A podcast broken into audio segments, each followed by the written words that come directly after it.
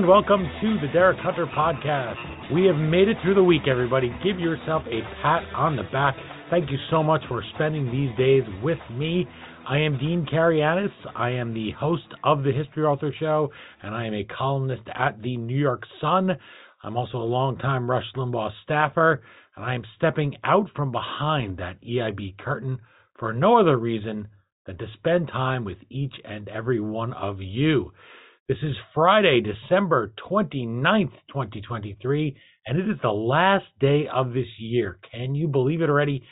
Still no hover cars. In fact, there have been no hover cars for so long, people are getting tired of using that joke about there being no hover cars. But nothing's hovering. It's 2023. We're on the eve of 2024. Things had better start hovering, or there are going to be even more riots in the streets than there already are. But just the same, let's end this year on a high note. Hit it, Nixon! My fellow Earthicans, we enjoy so much freedom, it's almost sickening. We're free to choose which hand our sex monitoring chip is implanted in. And if we don't want to pay our taxes, why, we're free to spend a weekend with the pain monster. See you April 15th, folks! Cue the fireworks guy! Yes, that is the head in a jar of Richard Nixon from the cartoon Futurama. And why not end the year with a little cartoon satire? That is going to be important later, that specific episode, the Freedom Day episode of Futurama. You want to stay tuned for that. If you want more of my unique blend of pop culture, history, politics, please do visit me at historyauthor.com, at nysun.com, and at historydean on the Twitters.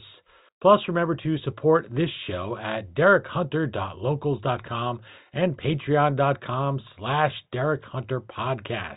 I will be back here on Monday, New Year's Day of 2024, because you deserve no less. Why should I take a day off? Many of you out there are working. I know I spent many of those days working on holidays. I'll probably still be writing columns on January 1st. That's what happens when you love your job, right? You never work a day in your life. You never want to stop writing, never want to stop working. So, you, as loyal listeners to the Derek Hunter podcast, won't miss out. I'll make sure I am here for you. And if you have nothing to listen to that day, don't worry, come right here.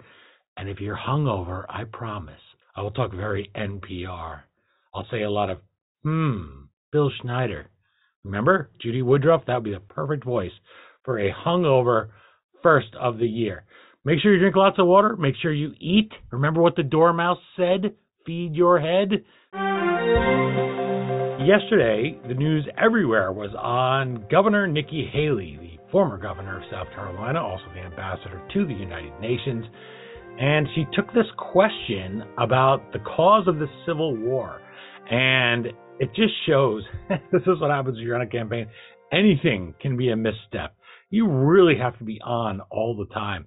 And this was very strange. I think it gave us an insight into Governor Haley and the way that her mind works. I think she has a very political mind. I think she has a, one of those minds that you overthink things. You maybe you're thinking a little bit of what people want to hear, not necessarily what you want to say and you think that the long answer is probably the best answer. Nothing can be a short answer because those are just boring. And sometimes also they try to run out the clock. If you say enough things, you'll eventually get the person tired and they'll be too embarrassed to ask you to follow up on it. But that was not the case here. And this is my column. You can go read it now at nysun.com. The headline is Haley struggles with Civil War question, slowing her momentum in a gift to Trump. Opponents of Governor Haley's bid for the presidency are seizing on her stumble over a question about the origins of the Civil War, hoping her failure to mention slavery as the cause will doom her surge against President Trump. Now, if you listened last time I was on with Derek for a few days, I used that term seize, or I broke down how that's always used. Republicans always seize everything. Have you noticed that? It's always something will happen, and rather than them praising Republicans for a quick reaction, the way that they did if you're old enough to remember the Bill Clinton campaign, they say they seized on it or they jump on it or they pounce. Republicans are always pouncing. They're a very active bunch, are those Republicans, I guess. And this was the case. So I, I like to be able to use that verb seize the other way around because it's a fun word. It's even fun to say, isn't it? I won't say it again because last time my wife Kathy told me I said seize too many times. So I will spare you any more of that. I could say she seized on my seizing, but I won't say that. I'll go right back here to Nikki Haley. She was riding high, everybody. Last week, a poll by American Research Group Inc. found that she was within four points of Mr. Trump in New Hampshire. And other polls, of course, showed her trailing and falling farther behind, but still she was enjoying this influx of cash, this media attention that came with it, able to buy some ads. Then came this campaign event on Wednesday at Berlin, New Hampshire. What a man identified as Patrick asked her was the cause of the United States Civil War. Here's the full clip. Yes, sir. Thank you, Ambassador. Thank you. Please, um, what was the cause of the United States Civil War? Well, don't come with an easy question or anything. I mean, I think the cause of the Civil War was basically how government was going to run, the freedoms and what people could and couldn't do. What do you think the cause of the Civil War was? I'm sorry? I mean, I think it always comes down to the role of government and what the rights of the people are. And we, I will always stand by the fact that I think government was intended to secure the rights and freedoms of the people. It was never meant to be all things to all people. Government doesn't need to tell you how to live your life. They don't need to tell you what you can and can't do. They don't need to be a part of your life. They need to make sure that you have freedom. We need to have capitalism. We need to have economic freedom. We need to make sure that we do all things so that individuals have the liberties so that they can have freedom of speech, freedom of religion, freedom to do or be anything they want to be without government getting in the way. What do you want me to say about slavery? Next question. In campaigns, the short soundbite penetrates. And if you're a fan of Dune, that's invoking Dune about the slow blade penetrating through the shield. I don't know if anybody will catch that. That's where that struck me from. It's not a direct quote, so it's okay that I didn't put it in quotes. No one else will get it, but it is the short soundbite that penetrates. The word penetrates in my mind made me think of Dune. Ms. Haley proceeded to say both too much and too little on what ought to have been a layup for a candidate in the party of Lincoln. Well, she said after a six second pause, don't come up with an easy question. And it was an easy question. It was something that she may not have realized was a trap, but to me it was less a trap than it was just trivia. It was a pretty easy question when you think about it. And it reminded me of the Ted Kennedy question. They often cite that as being a gotcha Roger Mudd asking him, why do you want to be president? And Kennedy hemmed and hawed and wasn't sure, kind of was mealy mouthed. And the truth of that was that CBS taped that before he announced his candidacy, but they released it after he was a candidate. So it gave people this impression that the guy had no reason to be president. But in fact, what had happened was he hadn't announced yet. And so he didn't want to scoop himself by saying right then he was running. So that's why it was kind of a little sneaky trick that CBS played on Ted Kennedy, I quoted the 18th century English writer Samuel Johnson. He said, A man who uses a great many words to express his meaning is like a bad marksman who, instead of aiming a single stone at an object, takes up a handful and throws at it in hopes that he may hit. And I think that's what Nikki Haley was doing here just kept lobbing those rocks. She starts talking about the size of government and she starts talking about freedom. Then she starts talking about freedom a little bit more, which is what reminded me of that Futurama episode. That's one of those buzzwords that she used there, and it reminded me of this little song. Freedom, freedom, freedom, oi! Freedom, freedom, freedom, oi! There's no denying it. The future's crazy. Oh well, don't want to stand out. Freedom, freedom, freedom, oi! Freedom, freedom, freedom, oi! There's nothing crazy about it. It's just Freedom Day. So, what is Freedom Day? Sounds like some kind of feminine hygiene product. No, it's a fabulous, crabulous day. If you want to do something, you do it, and to split with the consequences. Okay, so when somebody leans on rhetoric like that, on platitudes like that, even if people don't, of course, think of that Futurama episode, they are going to be a little bit turned off by it. It's not going to hit home. This had nothing to do with the size of government. It was a great speech if it had been about the size of government and the role in our lives, but it was not about that. And you can tell by the fact that she later claimed that this guy was a Democratic plant, this Patrick fellow. That's how he identified himself by one name. He was asking about what caused the war, and it ought not have been that tough to list slavery among the causes. It was a pretty big deal. There's a quote by Nathan Bedford Forrest, who spoke at the Democratic Convention in 1868, also was the founder of the KKK, one of the founders of the KKK. They really need a lot of people to tell them to go hate the freedmen. And he responded to this whole notion that became the lost cause myth by saying that talking about states' rights was BS because if it hadn't been for the enslaved people, he would not have fought the war at all. What was the point? Of course, he didn't say enslaved people. He used that term that Democrats like to use for their enslaved Americans who they didn't much like being emancipated. Governor Haley asked this guy, Patrick, what he thought the cause was, and he said, I'm not running for president. You are, which I think is pretty legitimate. And another thing that's a theme Derek gets to is even if the guy is a Democrat, you're going to need to win some of those voters. I say this again and again. I cite it again and again in my writing. But Republicans are at a 10.6 million voter registration disadvantage nationally. They cannot win elections without tempting people who are independent and peeling off some Democrats. The numbers just aren't there. They can't run a base only election. President Trump came close. He tried to whip that base into a frenzy. George W. Bush tried it in 2004, didn't win by all that much doing that. The numbers just aren't there. So you have to have appeal to other people.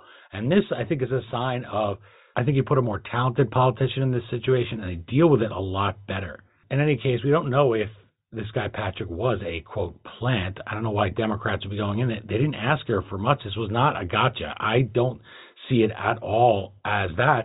But he said that he was troubled. She didn't. He couldn't believe that she didn't cite in 2023 slavery as a cause of the Civil War.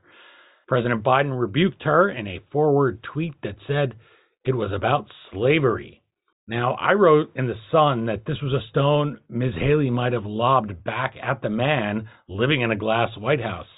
In 1987, in South Carolina, eyeing a run for president, Mr. Biden sought to curry favor with those unreconstructed Confederates by saying Delaware, which he represented in the Senate, had been a slave state during the Civil War. Twice, as recently as the 2008 presidential campaign, Mr. Biden repeated that slave state line as a matter of pride. Haley might have cited those statements, or she could have just quoted Abraham Lincoln, who in his second inaugural spoke of those enslaved by, quote, peculiar and powerful interests, unquote, that all knew, quote, was somehow the cause of the war. I really don't know who she thought she would please. Maybe this is a sign of her Southern upbringing where it's ingrained in you that it's more complex than just slavery. But to leave it out entirely, she surely knew about it. She seemed almost insulted later, but I'll get to that in a minute, that anybody would think that she had forgotten slavery.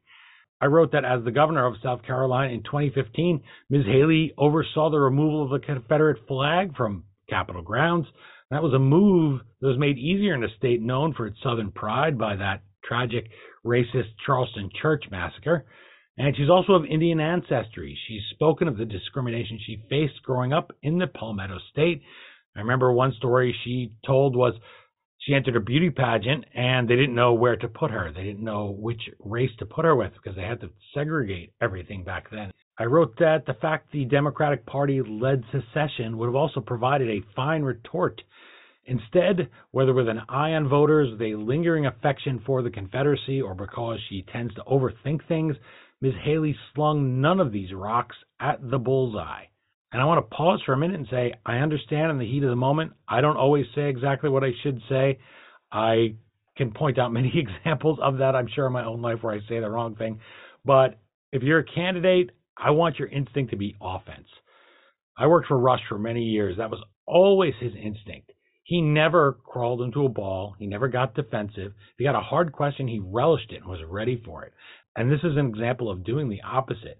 Campaigns, they get you tired, they wear you down, and it's always when you're really tired that you make this kind of mistake. But that's part of the job. You're not always going to be well rested when a crisis hits the country. So if you're asking for that scrutiny, you are going to have to be ready for it and deal with this kind of thing. What surprised me was even the next morning when it was clear what the story was becoming, Haley remained defiant and she didn't really change anything. She just took all those freedom words and, and all those things about government and just kind of shook them up and retold them, said them again. Here's what she told WTPL's Good Morning New Hampshire radio show. Civil War was about slavery. We know that. That's that's the easy part of it. What I was saying was, what does it mean to us today? What it means to us today is about freedom. That's what that was all about. It was about individual freedom. It was about economic freedom. It was about individual rights. Our goal is to make sure No, we never go back to the stain of slavery, but what's the lesson in all of that? Now, there she says that's what that was all about, but the question wasn't. She meandered a lot, and what I was thinking was she's chasing President Trump, who is famous or infamous, if you so choose, for those blunt answers to questions that a seasoned politician avoids. If you ask him a question, he is going to answer it. May not be what you want to hear, but if you push him and push him, even when he would be better off just walking away from a question, the guy gives you an answer, which is why it's shocking to me that journalists don't love the guy. Of course, I saw recently a poll that 3.4% of journalists are Republicans. Just 3.4%. I like how they tacked on the 0.4 there. I want to make it, it's almost 3.5%. It's not as bad as 3. This may explain why. But unlike other presidents, President Biden, look at him right now. When's the last time you saw him do a press conference, a real press conference without a bunch of names written down on cards? When was the last time you saw him stop on his way to the plane and answer a question? He does sometimes, it's usually to his detriment. So maybe that's why he doesn't do it. As I said, more seasoned politicians, and Biden is seasoned to the point of he's going to be beef jerky if he gets more seasoned. So that's probably why they avoid this kind of question. But if you're going to go do an event and take questions as Governor Haley did, you'd better be ready for it. And this is especially important right now because these are lean end of the year news days. There's very little news made in this week between Christmas and New Year's. And she just gave the media a story that is going to go marching on with strong legs. But the attention that it gives her is also an opportunity. As I was saying, always be ready to go on offense. She has a chance now to make her case.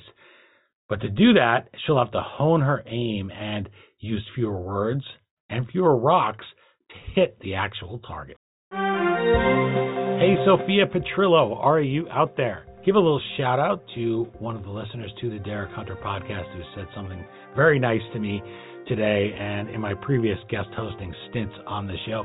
She was nice enough to message me at History Dean on Twitter and she said she liked my Ariana Grande coffee joke because I said every time I hear the name Ariana Grande, I ask, can't anyone just order a coffee anymore?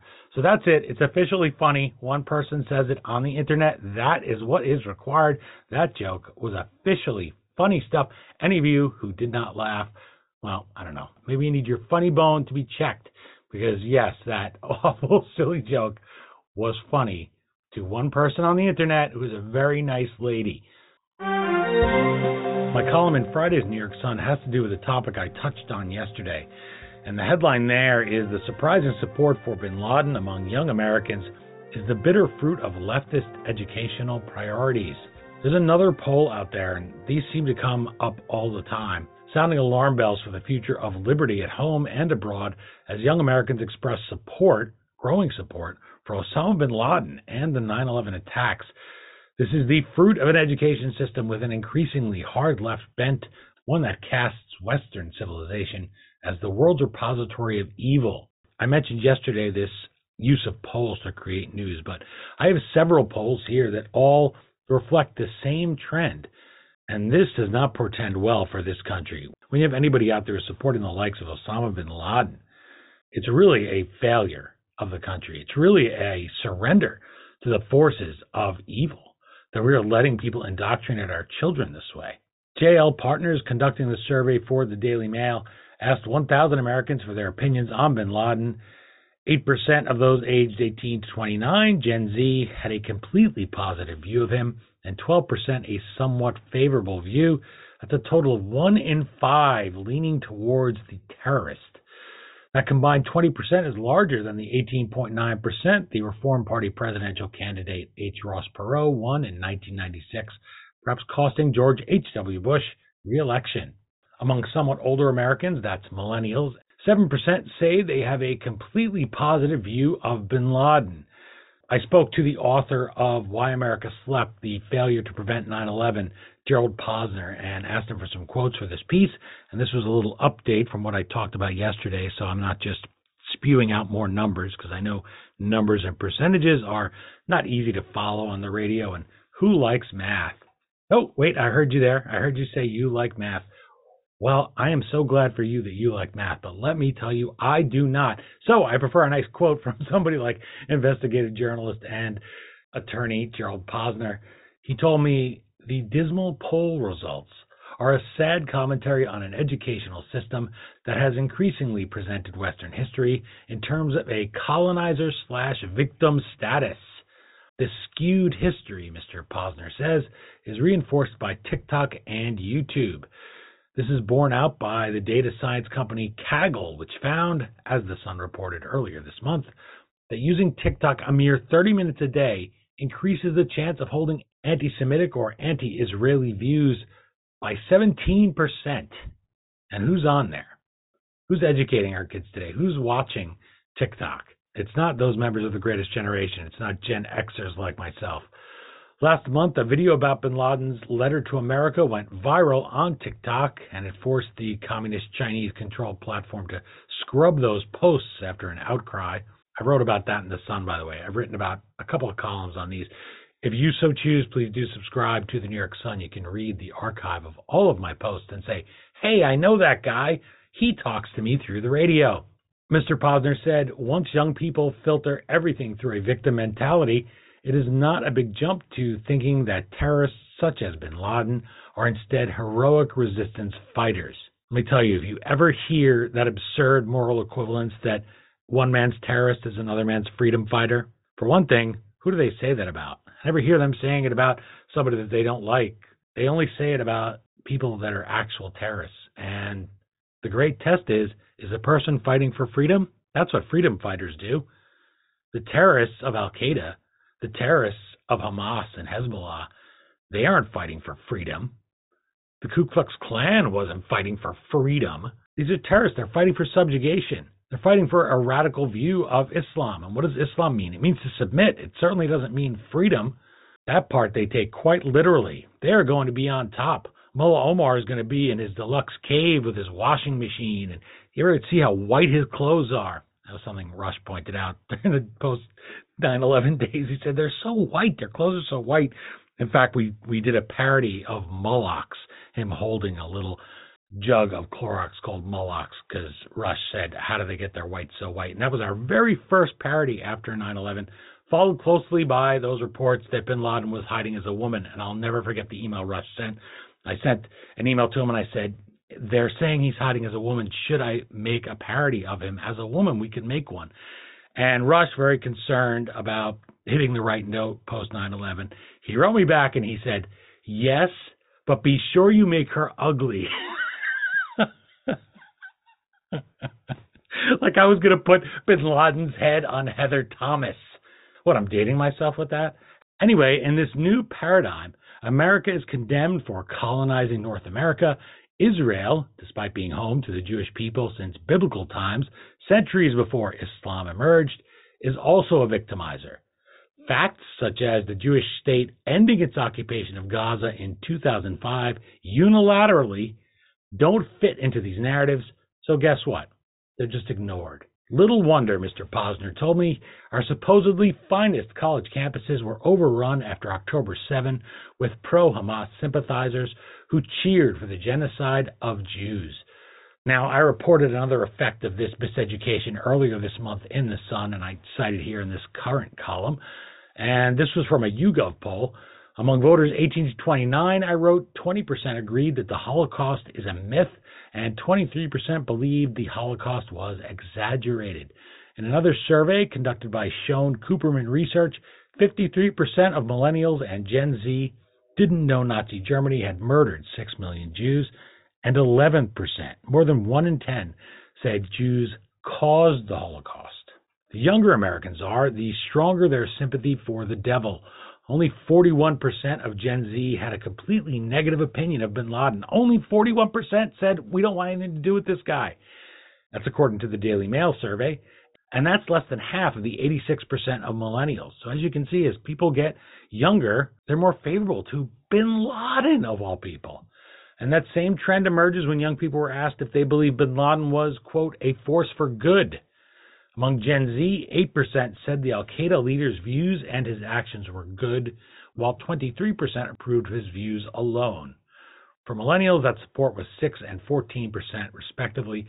So 6% approved of his views and actions, while the other half just said, well, we really approve of his ranting and raving against America, Jewish people, freedom, women, the LGBTQ plus crowd. Well, that hadn't really been invented as an acronym yet when bin Laden was still on this side of the earth. Fortunately, he's under the dirt now, or under the water, I guess. They dumped him in the ocean after that fancy Muslim funeral, courtesy of you, the American taxpayer. Among Gen X and baby boomers, support for bin Laden's views or actions and views was statistically insignificant. Just a couple of points here and there. They didn't list the margin of error in the Daily Mail, so I didn't write it was outside the margin of error, but it had to have been with a thousand people. While the percentages that said bin Laden's views and actions were bad declined with age as well. Among the baby boomers, 92% condemned bin Laden's terrorist views and acts. That goes down to 85%, not a big drop for Generation X, and it falls to 70 for millennials, and then all the way down to 62% for Gen Z.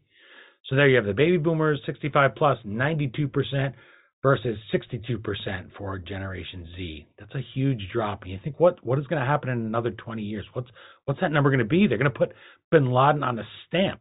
It sounds ridiculous. It sounds fear mongering. I can't believe I hear those words coming out of my mouth in my real radio announcer voice. But here it is. This is where the trend is going if people don't wake up to this. Bin Laden is the guy who orchestrated the slaughter of thousands across the East, Africa, and America. And a key point is that he targeted who? He targeted civilians. He targeted people who had just gone to work on 9 11. He targeted people in our African embassies that had just gone to work. These were not military targets.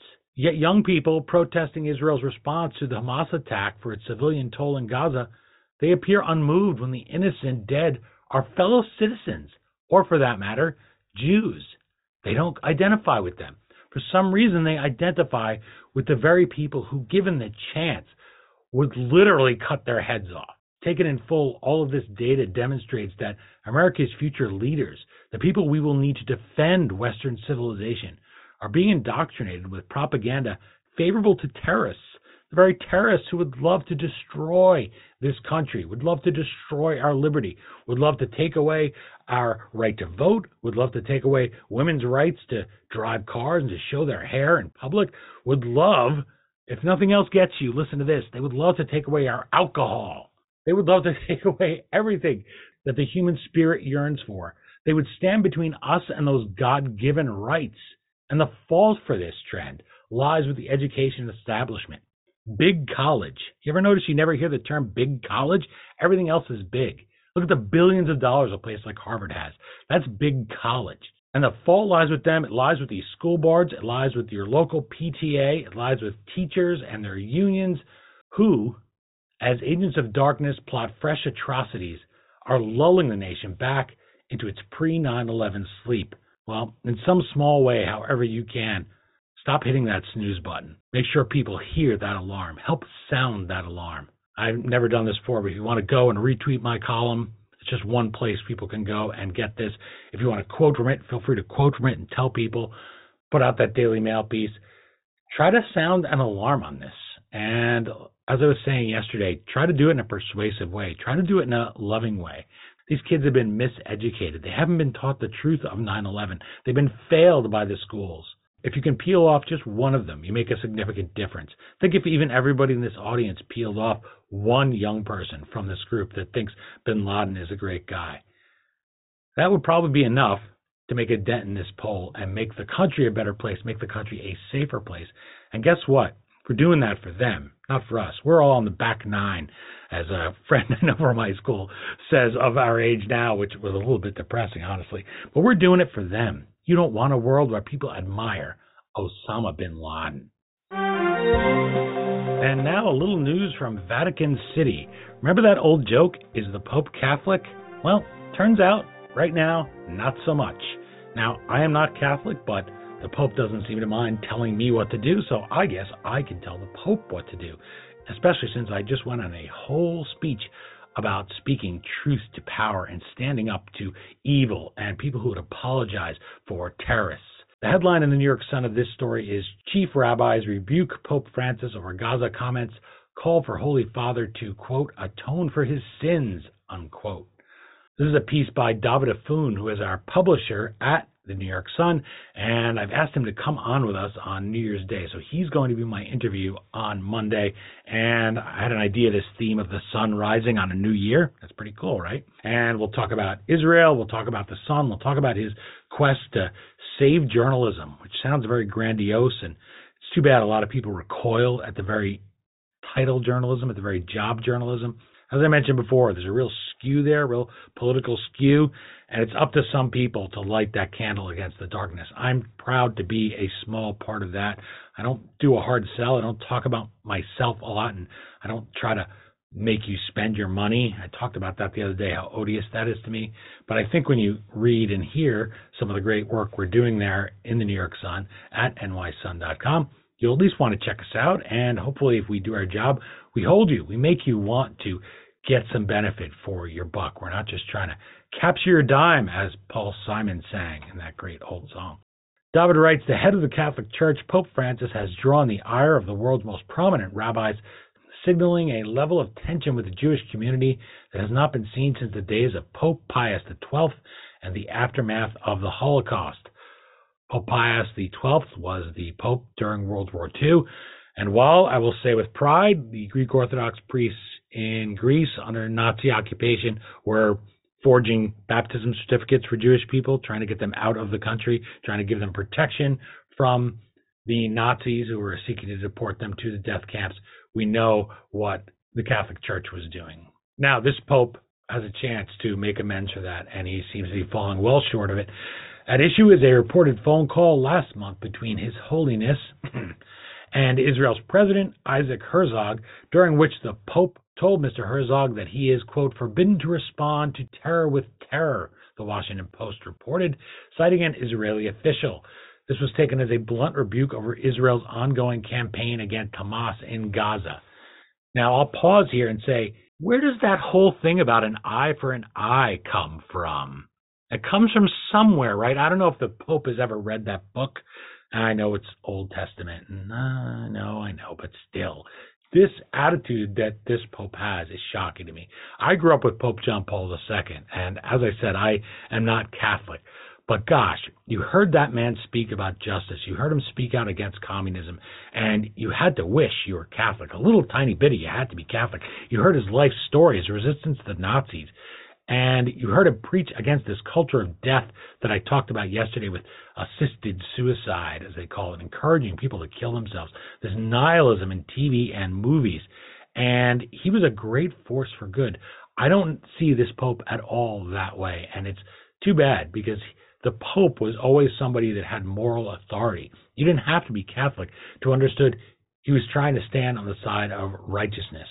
And that through behavior of many people in the church, of course, has completely been eroded here. You know, we hear a lot about proportional attacks. Israel should be proportional in their response to October 7th. Well, I'd invite you to go look at the recent New York Times reporting about what Hamas did to some of these women on October 7th. I, I don't even want to describe it here on this show because it's so shocking. Think about where they were shooting these women. Think about where they were stabbing these women. And this is the New York Times reporting it. New York Times just published a lovely op ed by the mayor of Gaza. Again, I'm doing air quotes, you can't see it. So they're certainly not in the tank for Israel. We know the anti Semitism that's being given a voice there at the New York Times, and they're confirming this. If there was a proportional response, that's what Israel will be doing. Does Israel count up all the women that Hamas raped brutally and go pick out an equal number of women in Gaza and treat them to the same humiliations, torture, desecration of their bodies, slashing off pieces of their bodies while they're alive. Medieval stuff is more advanced, doesn't set back civilization as much as what Hamas did on October 7th. Attacking innocents is what Hamas did. How, how do you do proportional? Proportional is one of those words that people are going to weaponize. There was nothing proportional about what Hamas did. There was already a ceasefire in place. And what did Hamas do? They decided they were going to break that ceasefire. Now people ask for a ceasefire again after all of that that they did. The Pope echoed this theme in subsequent remarks after reports emerged of the deaths of two Christian women near a Gaza church complex. At first, they blamed this on the IDF, the Israel Defense Forces, but the Israeli military conducted a review of the incident and denied that it was responsible. The IDF made note of Hamas fire nearby at the time, and we all know it was Hamas. We all know Hamas wants dead bodies. They want dead children. They want dead women. They want dead people. They want something that they can use. They want bodies they can wave around, just like Hezbollah did in the war. What was that now? 20 years ago parade around the same corpse over and over and pretend that it's been killed by Israeli bombs. This is who these people are. This is who our young people don't realize they are. You wonder why the term Nazi doesn't have a sting. You wonder why calling Trump Hitler doesn't have a sting. People don't even have a connection to what war and real atrocities are. I've read about the atrocities that were committed by the Muslim Turks against my grandparents' generation. My grandmother, her whole family was slaughtered. She only had her sister that they managed to escape because the Turks would let the women go, some of them, the ones they didn't brutalize and mutilate, they would let go. They marched the men into the middle of the country and murdered them. These things are not that far back, and it can happen here. It can't happen to you if you just travel abroad, if we don't make clear to the forces of evil that if they harm our people, that if they erode our liberty, we are going to fight against it. We are not going to accept it. We're not going to take it lying down. And we sure could use the Pope. It's good to see these rabbis pushing back against them, but I've often said you can't just have Jewish people speaking out against them. I wish more people, even here in America, had spoken out against the Turkish genocide.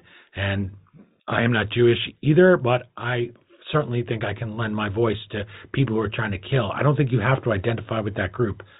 We have to stand up for our general humanity. We have to stand up for that Western civilization that I was mentioning.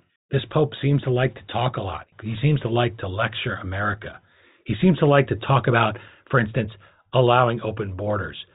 And yet, how many did the Pope take? How many did the Vatican take? He's the head of state, right? He took, I think, two families during Trump. How big of him? Donald Trump, I guess, has more respect for somebody who jumps into politics like this, and he, he has respect for the point he had. I guess the point he had is a little bit magic, and for his station, for the legacy of St. Peter, that he didn't strike back ever at the Pope. But if it had been me, I'd have been loading these planes with people who are yearning to breathe free, we are told, who come from countries that are ravaged by war, all Catholic countries, by the way, in Latin America, and I'd be flying them right to Vatican City. I guess they don't have an airport, but I'd fly them right to Rome, and Greg Abbott should be doing this. Send them there. Where's the Pope? One of the richest organizations in America, one of the richest people in America, richest landowners. And yet they'll lecture you, just like good leftists. There's a reason why communists ban the church. They don't want the competition from places like the Catholic Church. They want you to spend the money. They want to tell you what to do, but they don't do it themselves. I mentioned Gerald Posner. I would invite you to go back and listen to my interview with him. It is about his book, God's Bankers A History of Money and Power at the Vatican. I had my friend Tom Grace conduct that interview for me. Tom is a Catholic, and Tom is also a thriller writer. He wrote a great book about a secret cardinal. It's called The Secret Cardinal, and it's over in China and it had a real life parallel. So I asked Tom to pinch hit for me. That was quite a while ago, but it's still relevant today. It still illustrates all of the machinations of the money and power at the Vatican. I think it's more appropriate now, more than ever in our lifetime, when we have a pope who seems to want to be a pundit. You can't be a pope and a pundit. You can be a pope, you can be a pundit, but you can't be a pope and a pundit. By the way, the most delicious pope name of all time, if I was Catholic and if I was named pope, I be Pope Pizza Pius. That's a Pope.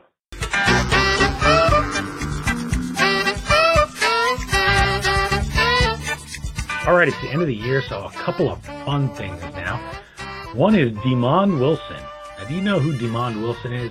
If you're hearing that song right now, and you're saying, "Yeah, Quincy Jones, I know that song." Then you know who Demond Wilson is. He played Lamont Sanford on the hit show Sanford and Son under Redd Foxx. That was a remake. That was an American remake of a British show called Steptoe and Son. One of my all-time favorites.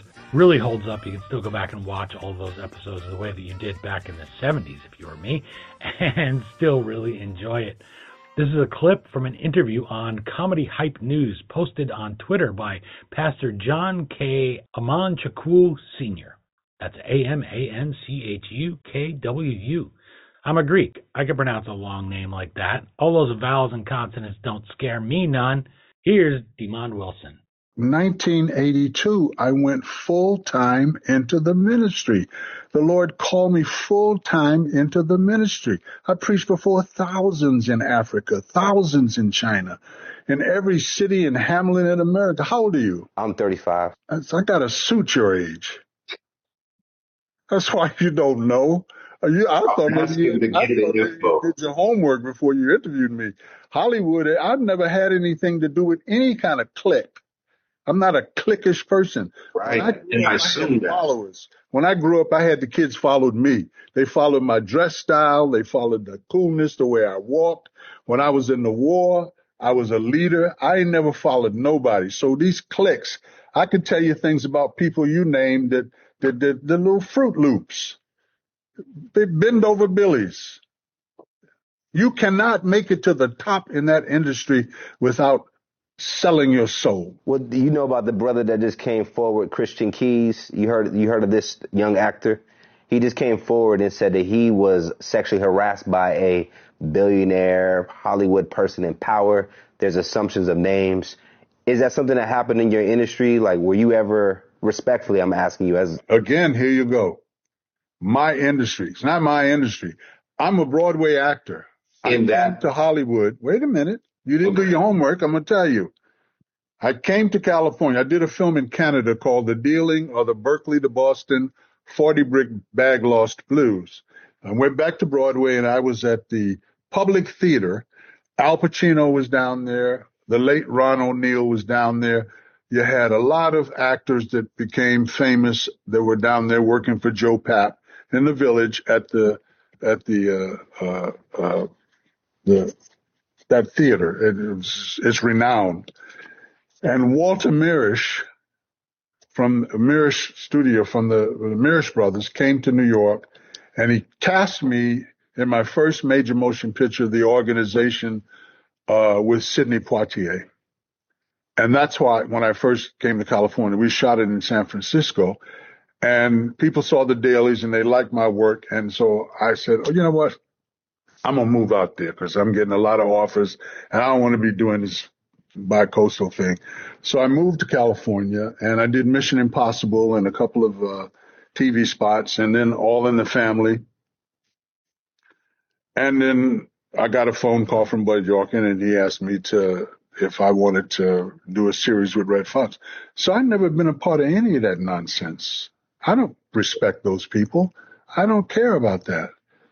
I'm, I'm, I'm, you know, I told you I was, I had connections. I would, nobody was going to say nothing to me. I get it. And I, and it made me think when you just said kind of the comment about some of the people that we've known in the industry and what they may have to do to get to the top. Can you give me all of them? All of them. You name your biggest black actors, you name your biggest white actors, you name your biggest female Latino actresses, they all have to do it. I just thought that was a great clip. I thought it was something nice to hear about Hollywood that tells us all that we're not crazy. And I thought if I didn't play it, you probably wouldn't hear it. So here it is. I've always loved everything I've heard about Redd Foxx and Demond Wilson. He has a book called Second Banana about his time on that show. Hollywood did both men dirty, as they say, and all they wanted to do was share laughter and love with this world if you're interested in old shows like that, classic shows like that, I won't call them old, timeless shows like that, there's a great resource out there at EmmyTVLegends.org. That's the Television Academy Foundation. They do something great. They just take a bunch of classic actors, put a camera on them, and let them talk. Sometimes for hours. There's two and a half hours with Ricardo Montalban on there, for example. And he just tells some great stories it's really something worth watching. If you're on a long trip, you can just listen to it. There's nothing to see. It's just them sitting there talking. You want something to watch. You want to see what Hal Linden has to say about Barney Miller. Go check those out. I've watched a bunch of them. They're so enjoyable. Pat Morita's clips, you can just watch clips too. They've cut them up. His clips on Redd Foxx, his impression of Redd Foxx is just amazing. And he talks about just what a generous man he was, as does Della Reese. She talks about how generous he was she has this great description where she says he he would reach into his pocket if you were in need and whatever he pulled out he would give to you because he was just that kind of man Makes you see why the IRS ended up going after him. Of course, we can't have charity like that starting at home. But this was a great clip. I enjoyed that. I enjoyed listening to that. And I found it a little funny that Demond Wilson has basically turned into his TV father, Fred G. Sanford, because he sounded he sounded like he had that tone in there. He, he did everything but call that poor interviewer big dummy. But I did enjoy that. I hope you enjoyed it as well. Lastly, a little personal celebration and a recommendation if you're a consumer of adult beverages. First, though, congratulations to my Rutgers Scarlet Knights football team for triumphing in the Pinstripe Bowl at Yankee Stadium over the Miami Hurricanes. At 7 and 5, this is Rutgers' first winning season in 10 years. It's been a long time coming. I remember when they couldn't get any bowl game at all. I was in the Rutgers Marching Scarlet Knights. I was in the marching band. We went all the way to Ireland to play in a bowl game and lose in 1989. So we know what it was like. We could never get invited to a bowl game. They they even invented a bowl game once for us, the Garden State Bowl at Giant Stadium, and I don't even think we could get to that or that we could win that. Now there's plenty of more bowls. There's something new called the Pop Tart Bowl, which sounds like a pretty delicious bowl, if you ask me. A friend of mine said they should call the stadium the Toaster, which I thought was clever. Hopefully next year we get to go to the Pop Tart Bowl, just because imagine it, the players probably get tons of Pop Tarts. That'd be great, be delicious. But congratulations to them winning. This was Rutgers' first ever win against the Hurricanes. Stats like that are really something when you consider that Rutgers University played Princeton in what's recognized as the very first college football game. They beat Princeton 6 4. You can get Rutgers National Champions 1869 shirts because the date of that game was November 6th, 1869. Talk about a long time ago. That was the year Rutgers' own Garret Hobart, the 24th Vice President of the United States, married his wife, Jenny Tuttle Hobart. Gus, as he was known, as I'm sometimes known by the way, my full name is Konstantinos in Greek, was the class of 1863, so quite a while ago. Really the closest New Jersey ever got to a president that was one of us. Grover Cleveland, yes, I know he was born here, but he left when he was three. He had no memories of New Jersey, although they are making a presidential library there for him at his birthplace in Caldwell, New Jersey, but not really part of New Jersey. Woodrow Wilson, he served as governor for two terms. Yes, he was a president of Princeton, but he was also a horrible racist, so who wants him? And as the first Democrat elected to consecutive terms after the Civil War, he did a lot to roll back civil rights and to subjugate African Americans again and to whip up the Klan after many Republican presidents had driven them into the dust. So, who wants Woodrow Wilson? We could have used a man like Gus Hobart. Unfortunately, he passes away while McKinley's vice president. If he hadn't passed away, if he hadn't had a weak heart as well as a big, loving heart, he might have been president of the United States when McKinley was tragically assassinated in 1901 instead of Theodore Roosevelt. And then who knows how history might have unfolded. As for that plug, that New Year's Eve plug, I want to mention Eric LeGrand. Some of you may be familiar with that name. Eric LeGrand was playing at the MetLife Stadium against Army 10 years ago, it was now. And unfortunately, he suffered a tragic accident. He was paralyzed from the neck down, which he remains today. When the Rutgers coach, then and now, after a stint at the Tampa Bay Buccaneers, he signed Eric LeGrand onto the team, although obviously he couldn't play, to get him some benefit from the NFL salary and give him a little bit of the career that he might have had. Eric is an amazing young man. I'm I'm so humbled by him. I see him and obviously he can't move. He he just can't move his head, but he's still smiling. And he does color commentary for the radio for the Rutgers football games, such as today, that Pinstripe Bowl game. He does every episode. He's he's still able to speak. He's still able to give those great insights.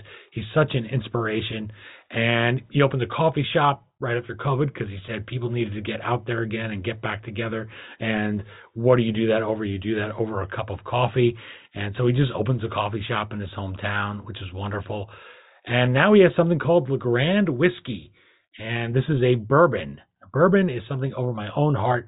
And just so you don't think I'm selling this, I'm certainly not getting reimbursed for this. But at the beginning of the season, I tweeted Eric and I said, I'm going to buy a bottle of your bourbon every time the Scarlet Knights win a game. And I didn't plan for them to win, you know, six of the first seven games of the season, but they did. And uh, I didn't mind. I just kept buying them. I was I was pouring them for friends, and everybody was loving it. It is from Kentucky. It is the real thing. This is not. There's some whiskeys made down there in Colts Neck, New Jersey, for instance. People make bourbons all over the place now, but it has to be from Kentucky if it's going to be the real thing. And not only does this taste great, but sales support the Christopher and Dana Reeve Foundation for Spinal Research to help people who aren't as fortunate as Eric was, if you can call it that, that he had this great support staff, that he was a member of Rutgers University, that big Scarlet family of ours. So if you're of a bourbon mind, if you're looking for something to pick up for New Year's Eve and you see it there on a shelf, go ahead, pick it up, try it. Trust me, you will like it. I've given it to some real bourbon people who really know bourbon and they have loved it. So I think you'll love it too, and you'll be supporting a great cause. Again, I am an uncompensated spokesman for it. I just like the stuff, and I like to do a good deed. Speaking of Garret Hobart, my wife Kathy made an amazing discovery a couple of years ago. Kathy is a genealogist, and she went back and was looking at her family tree. She found out she and Garret Hobart are fourth cousins, five times removed. I told her if she had told me when I first met her, I would have been really dumbstruck. I would have really been in awe of her and thought that was really cool. The reason she didn't notice it sooner because she has traced her genealogy all the way back before the time of Christ. She's way back to the mythical creatures uh, gave birth to her family. She's followed her family tree to amazing lengths back into the past. And the reason she didn't notice this is because the name Hobart was Hubbard they some of the family members changed it to Hobart from Hubbard, and so she had never noticed that this Hubbard line of her family traced to Garret Hobart until she went and looked for it. She did Tom Grace's family tree, and if you go to historyauthor.com, if you want some information on genealogy just for you, you can go there, click the genealogy tab at historyauthor.com, get some information on that. I would like you to be well prepared if you decide to go down that road because there are certainly charlatans out there and people who are just looking to take your money and aren't really going to point you in the right direction. As a former scientist myself, as an animal scientist, that's what my degree is in from Rutgers, animal science, and a veterinary technician, I see these ads for your cat's DNA, and I just want to flip out. Why didn't I think of this scam? Okay, your cat is a domestic short hair, most likely. Derek would like this. He has cats. He has lovely cats there's not even cat breeds. They don't they don't really talk about cat breeds the way that they do with dogs. They're not going to tell you anything. You're not going to find out your cat is royalty. You already know your cat is royalty. Who chooses the chair that the cat's going to sit on? The cat chooses it. Who gets the best food? The cat. Who gets you up in the middle of the night? The cat. The cat's already a queen. They're all royalty. They know back since Egyptian times that they've been queens. They don't need you to tell them they're royalty through some DNA test scams. I think they're scams. I, I eventually will look into this and write about it in the New York Sun because I just find that really taking advantage of people. So anyway, if you have a hankering to shake your family tree, want to see who falls out, that's a resource for you. The genealogy tab there at historyauthor.com. Tell them Tom Grace sent you. Why not? Tom Grace, frequent caller to the Rush Limbaugh show. It was always great to hear Tom's voice, and Rush was always very friendly with him. Let him plug his books on the show, his thriller novels, his Nolan Kilkenny series, which Rush was not really a fan of. Well, we certainly weren't. We didn't want people calling all the time when we were screening, looking for free iPhones and looking to plug their stuff, give their website URLs and things like that. But Tom was always very good, and so Rush was very happy to plug his work. And let me tell you, that makes a book or made a book shoot to the top of the charts.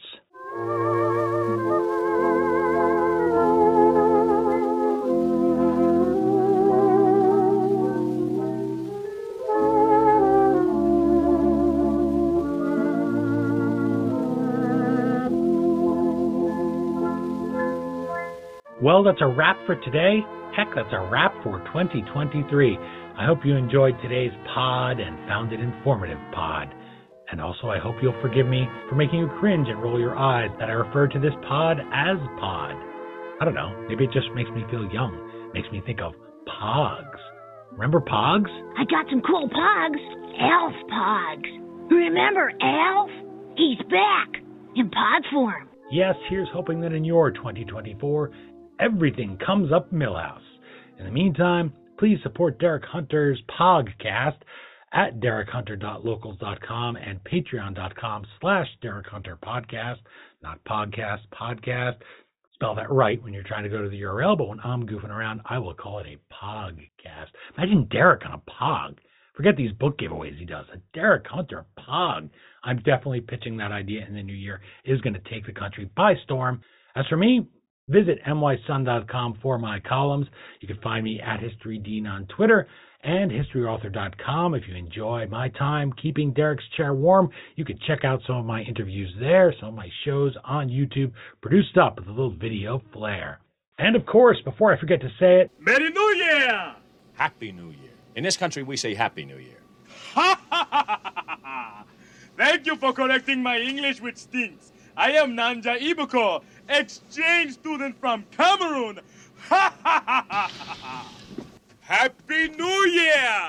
Ah, sweet Eddie Murphy at the height of his powers, another man from New Jersey. Not originally, but he did live not too far away from me in Alpine, New Jersey, right up the hill. Fine man, hilarious comic. Great to see him break what people might have thought was a little bit of a curse on really funny people back in the 70s and 80s. That is from 1983's Trading Places. Maybe I'll give that a watch this New Year's Eve. Anyway, whatever you're doing to ring in 2024, I hope you have a blast, and I hope I see you right back here on New Year's Day. Can't wait to see you then.